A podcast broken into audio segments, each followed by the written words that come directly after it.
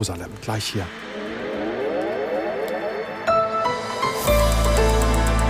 Die ARD Infonacht Nachrichten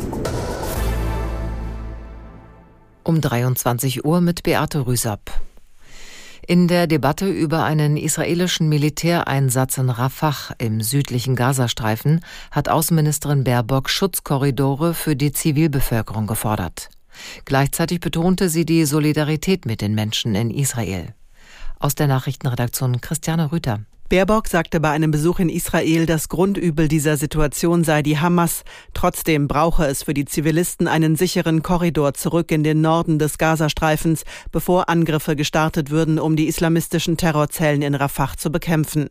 Ihr sei wichtig, dass die internationale Gemeinschaft alles dafür tue, dass die mehr als eine Million Menschen in der Stadt in Sicherheit kommen. Baerbock forderte die Länder in der Region auf, Druck auf die Hamas auszuüben, damit diese sich ergebe und die Geiseln freilasse. Vertreter aus Politik und Gesellschaft haben die Ankündigung des US-Konzerns Microsoft begrüßt, mehr als drei Milliarden Euro in Deutschland zu investieren. Mit dem Geld will die Firma ihre Rechenzentrumskapazitäten für Anwendungen im Bereich künstlicher Intelligenz massiv ausbauen. Aus der Nachrichtenredaktion Torben Müller. Bundeskanzler Scholz sagte, von den angekündigten Microsoft-Investitionen würden viele weitere KI-Firmen profitieren.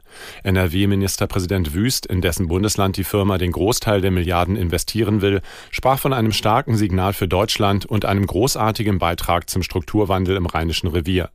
Auch Arbeitnehmervertreter stehen dem Projekt positiv gegenüber.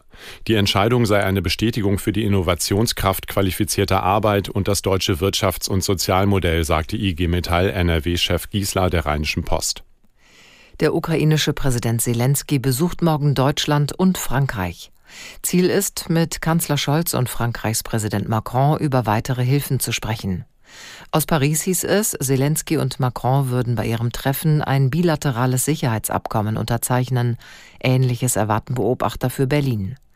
Am Sonnabend will Zelensky dann an der Münchner Sicherheitskonferenz teilnehmen, die morgen von UN-Generalsekretär Guterres eröffnet wird.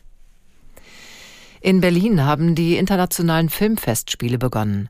Zahlreiche Stars und Ehrengäste versammelten sich bei der großen Eröffnungsgala im Berlinale Palast am Potsdamer Platz.